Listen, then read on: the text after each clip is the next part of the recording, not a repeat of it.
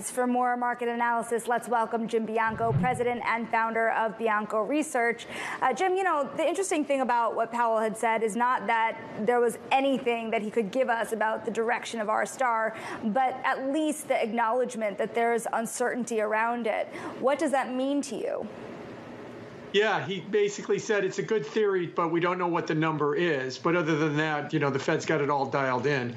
I really think that it really comes down to the long-term inflation rate because you have to kind of start there. And is it is it still two percent now? Jay Powell said, you know, he's strongly committed to the two percent target. Or is it some number higher than that? And uh, I'm of the opinion that it might be some number higher. I understand the Fed wants to get it to two, but it's going to be very difficult. You know, the, the phrase we're using now is the last mile. To get it all the way back down to two, it's going to be tough. I think it's going to stick around 3%. And then if you start figuring, well, if you got a 3% long term inflation rate and then you add in half a percent or so above that for the uh, funds rate, then you assume that the yield curve becomes positive again where it normally should be. You could be looking at the 10 year yield in the high fours or maybe close to 5% as fair value. And even right now at 425 or so, it's still a ways off of that. So, with that as kind of a good backdrop here, what does that mean in terms of at what point you enter the 10 year in terms of buying? Well, I think it really comes down to the Fed. Uh, in the last, say, two months or so, you've seen what Wall Street calls a bear steepener. That's all interest rates are rising and long term interest rates are rising faster. And I think the reason behind that has been twofold. One, the Japanese have been selling, and they're the largest foreign owner, and you can't discount that. But also, there's some concern that inflation, as I said before, might be a little bit sticky. And if the Fed wants to talk about one more rate hike, maybe, maybe not, we're done, we're near the end of the line. If you're not going to continue the inflation fight, maybe I don't want to continue to own your 10 year yields. And that's why those yields have been rising faster. So, what would get them to stop going up? A little bit more aggressive Fed. That they talk about another rate hike this year, maybe another rate hike in 24, or at a very minimum, start talking about getting rid of all of those rate cuts that they were talking about in 24. And you're starting to see that already today in the markets. They're starting, there was a big move on the back end of the Fed fund futures curve. All that means is that all those rate hikes that everybody was expecting, mm-hmm. they're starting to come out of the market right now. And so there's, you know, the higher for longer camp is definitely gaining traction. So where does that leave equities, Jim? Where should they be versus where they are right now? Because I think a lot of the market has been surprised by the strength of the rally we, that we saw, particularly in big tech names.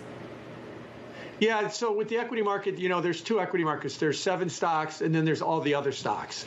And so, you know, the Magnificent Seven, the big mega tech, tech stocks, they're operating under their own um, drummer. They've been very, very strong.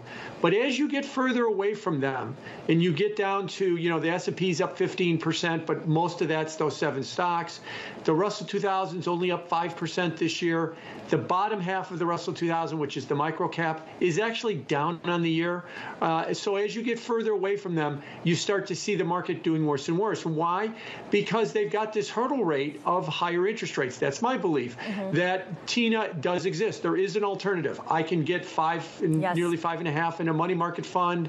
Uh, anybody borrowing costs are going up. Anybody that wants to invest in these companies, you have to start thinking about what if I don't want to invest in? I just want to put my money in a money market market fund for the first time in 15 years.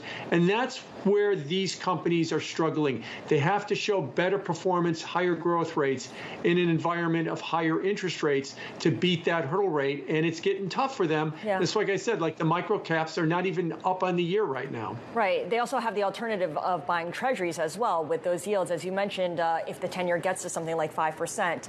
I wonder, Jim, have investors forgiven the Fed for being late to recognize inflation was not transitory? Um, I, I, ask because maybe the Fed hasn't really forgiven itself uh, Uh, and is now overcorrecting by tightening. Yeah, I, I don't think they have forgiven the Fed. I mean, you know, that was a big error. You got you got to remember the statistic that still blows me away is that March 16th, 2022, when they first raised rates off zero, the inflation rate was already 8.6%. That's how long they waited before they started to move. And now, you know, investors, like I said, with the bear steepening of the yield curve, they're very worried that this inflation thing, the final chapter has not been written on it. Now, again, mm-hmm. I'm not talking about eight or 10% inflation. I'm talking about three or four, yeah. but that keeps interest rates up. Jim, what about relative rates? We had the IMF chief talking earlier today about the divergence in policy. Tom Keene is about to speak to Christine Lagarde. How do you view the U.S. picture versus the rest of the world, and does that give some heat to the United States story? Yeah, the big difference between the U.S. and the rest in the rest of the developed world, especially Europe, is the strong economic growth. We're looking at some very, very strong real growth numbers. You know, the Atlanta Fed GDP now, which mainly looks at the July numbers, has got like nearly six percent GDP growth for the quarter. Now that'll come down, but uh, that's still telling you that the quarter started great um, right now. And then the ECB's got a, uh, a little bit more difficult task because they've got true stagflation. They've got very strong um, inflation, high inflation numbers, and very weak growth.